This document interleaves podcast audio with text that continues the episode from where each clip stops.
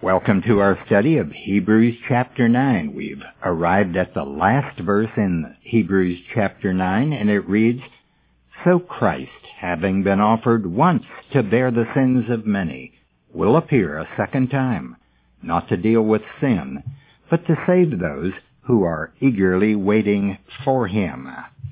If Jesus Christ were coming to deal with sin, we could not look forward to his coming, but the Christian has no more concern about sin. The sin problem was solved when the Lamb of God offered himself as a sacrifice for our sins forever. If he had not solved that sin problem, we would be fearful, not joyful. And Christians do have the joy of the Lord because they know they have been accepted by the Father by trusting in Jesus Christ. I recall as a boy hearing evangelists talk about the return of Jesus Christ, and it was frightening, and many people were terrified. Well, to the believer, the coming of Jesus Christ is good news. We welcome it, because he's not coming to punish, he's coming to save completely. When he comes the second time, it will be as the high priest, coming out of the Holy of Holies. The people were relieved to know that God had accepted the sacrifice and that he had performed acceptably to God. That's what we have in the Old Testament tabernacle picture. That priest went in there to represent the sinful nation of Israel, and when he had made that offering on the Day of Atonement and returned out of that Holy of Holies, they breathed a sigh of relief. And so do I. Because my high priest in heaven, seated at the right hand of the Father, in the Holy of Holies and that temple not made with hands in heaven, has satisfied the Father, and God has accepted that sacrifice on my behalf. Now that's what faith means, believing that Jesus Christ did what the Bible claims that he did, and that we benefit completely from it. We benefit to the extent of complete salvation. God is satisfied with him. Not with me, nor you, but he is satisfied with his Son.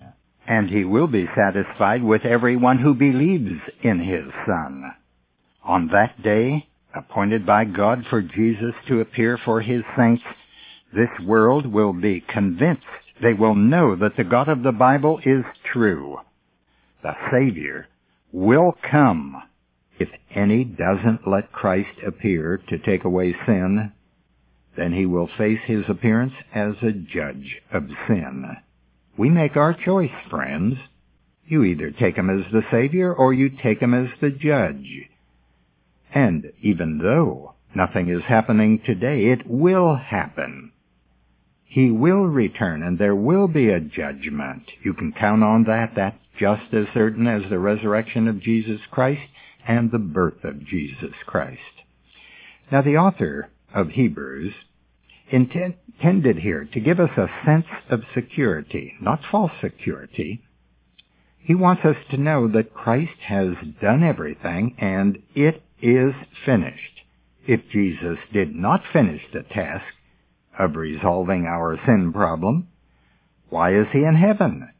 Why isn't he here now, finishing what needs to be done? Well, the reason he's in heaven is that it is finished. God is satisfied, and he wants you to agree with him that everything has been done. And when you are satisfied, God will know that you have made confession of faith to God himself. And you will be in the household of God, forgiven, born again, baptized by the Spirit into his church, set apart by the Spirit for God, and given life everlasting. Well, there are more blessings than those. Jesus Christ purchased all this for you. You can accept it by faith, just as you trust in Christ to save you forever. He's your priest in the presence of God now. He belongs there because he finished his work. Well, now we move on to chapter ten, and I'm reading from verse one, and this deals with the true sacrifice and the shadows. Verse one reads, For since the law has but a shadow of the good things to come instead of the true form of these realities, it can never, by the same sacrifices which are continually offered year after year, make perfect those who draw near. Otherwise, would they not have ceased to be offered? If the worshippers had once been cleansed, they would no longer have any consciousness of sin. But in these sacrifices, there is a reminder of sin year after year, for it is impossible that the blood of bulls and goats should take away sins. As the author contrasts the sacrifices of the Old Testament with that final sacrifice of the Lamb of God, Jesus Christ, he uses the Greek word skia, which means a pale shadow or fuzzy outline. That's how we pictured the law of the Old Testament. It was not the ultimate blessing of God, but it did give a faint shadow of the good things to come. Now, if we didn't have any other verse except Hebrews ten one, we could conclude that the law was a temporary imposition by God upon his people Israel, but someday he would remove that law, which was nothing more than a shadow, to bring about the true form or the true reality. Some people are still holding on to the law. They won't let God end what he began. They struggle with this, and the law is in the church to the extent that Christians, many Christians, are in great, great bondage. Christ came to set us free. As Paul wrote in Galatians chapter five, verse one, "For freedom Christ has set us free." From our childhood, we were taught the Ten Commandments. We were taught about the people of Israel in the Old Testament and how God guided those people, and somehow we have transferred all of that into the church. And we today think that Christians are supposed to live by the law. The Bible clearly declares we are not under law. We are to walk by the Spirit and to live by grace. Now, God hadn't taken away the law so that people would have nothing. He has substituted it with something far better. Christians have a new commandment. They don't need the ten. They have a new priest. They don't need the priest of the Levitical priesthood. They have a new temple. It's their body, and the Spirit has come to live in them, so they don't need the tabernacle or the temple of old. God has provided something new to replace the shadow. Are you playing with shadows? Is your church playing with shadows, or do they have the reality? Are they occupied with Christ or Moses? Are you hearing teaching about the New Commandment or the Ten Commandments? Well, there are people who say, well, why can't we have both? Because Jesus Christ gave a new commandment. And the Apostle Paul, who is specially chosen to make this message clear to the church, tells us that he was not a minister of the old covenant, but of the new, and he called the old one the testament of death and condemnation. He said the letter kills, and that was a reference to the Old Testament. But he also said the Spirit gives life. The law did give a faint shadow of the good things that God would provide later. However, the law did not have the true form or image. And the Greek word for that image is icon, which is an exact replica, like a photograph. Some of the Jews in the Old Testament must have considered the sanctuary, its sacrifices, the Holy of Holies, and the priesthood as the real and final provision of God for his people. The author says, that is wrong. There's something far better than these pale shadows. One evidence that the law was but a shadow instead of the real thing is the fact that the law's sacrifices could never make anyone perfect, as was demonstrated by their continual repetition. Made perfect. I like those words.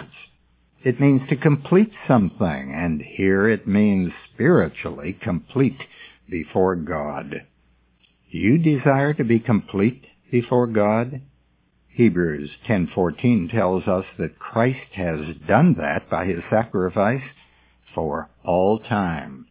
Let me read that for you. It's a wonderful passage. For by a single offering he has perfected for all time those who are sanctified. Many Christians aren't convinced. They keep trying to make themselves acceptable to God by church attendance, by prayer, Bible reading, and giving, and all those things are good. But they are not designed to make one perfect. God sent Jesus Christ to be the Savior. He didn't give church attendance to be the Savior. People have established a standard for what a Christian ought to be, and there is an unwritten law on their consciences that makes them feel guilty when they fail. Are there Christian laws of duty? No. Christ set us free, and he did not give the world a new set of laws by which to live. Moses was the lawgiver, not Jesus. But Jesus is the perfecter of all who believe, and we are complete in him, lacking nothing, to come before God. This feeling of personal failure and imperfection, or incompleteness, is something that belonged to Judaism, but not to the New Covenant. The author points to this in verse two. Another weakness of the law was its inability to cleanse the conscience. Proof of it was the guilty conscience that persisted in spite of more and more sacrifices. Why doesn't the mature believer today have a guilty conscience? We still sin, don't we? Of course. And we will have guilt until we look back by faith at the sacrifice on the cross made for our sins, and believe God when he says it was made for us, and it, that it's the only remedy for sin. There can be no other sacrifice for sin. There will be no more sacrifice for sin. Everyone who hears the gospel, that is, that Jesus Christ died for our sins according to the Old Testament, and that he was buried, and that God raised him from the dead according to the Scriptures, is forced to either reject the one sacrifice that Jesus Christ made or to accept it as sufficient. Paul wrote in Romans chapter six, verse eleven, "Reckon yourselves to be dead to sin." That means, consider yourselves to be dead to the condemnation of the sin principle because Christ died to sin. Since we are in Christ, we also died to sin. Believe it.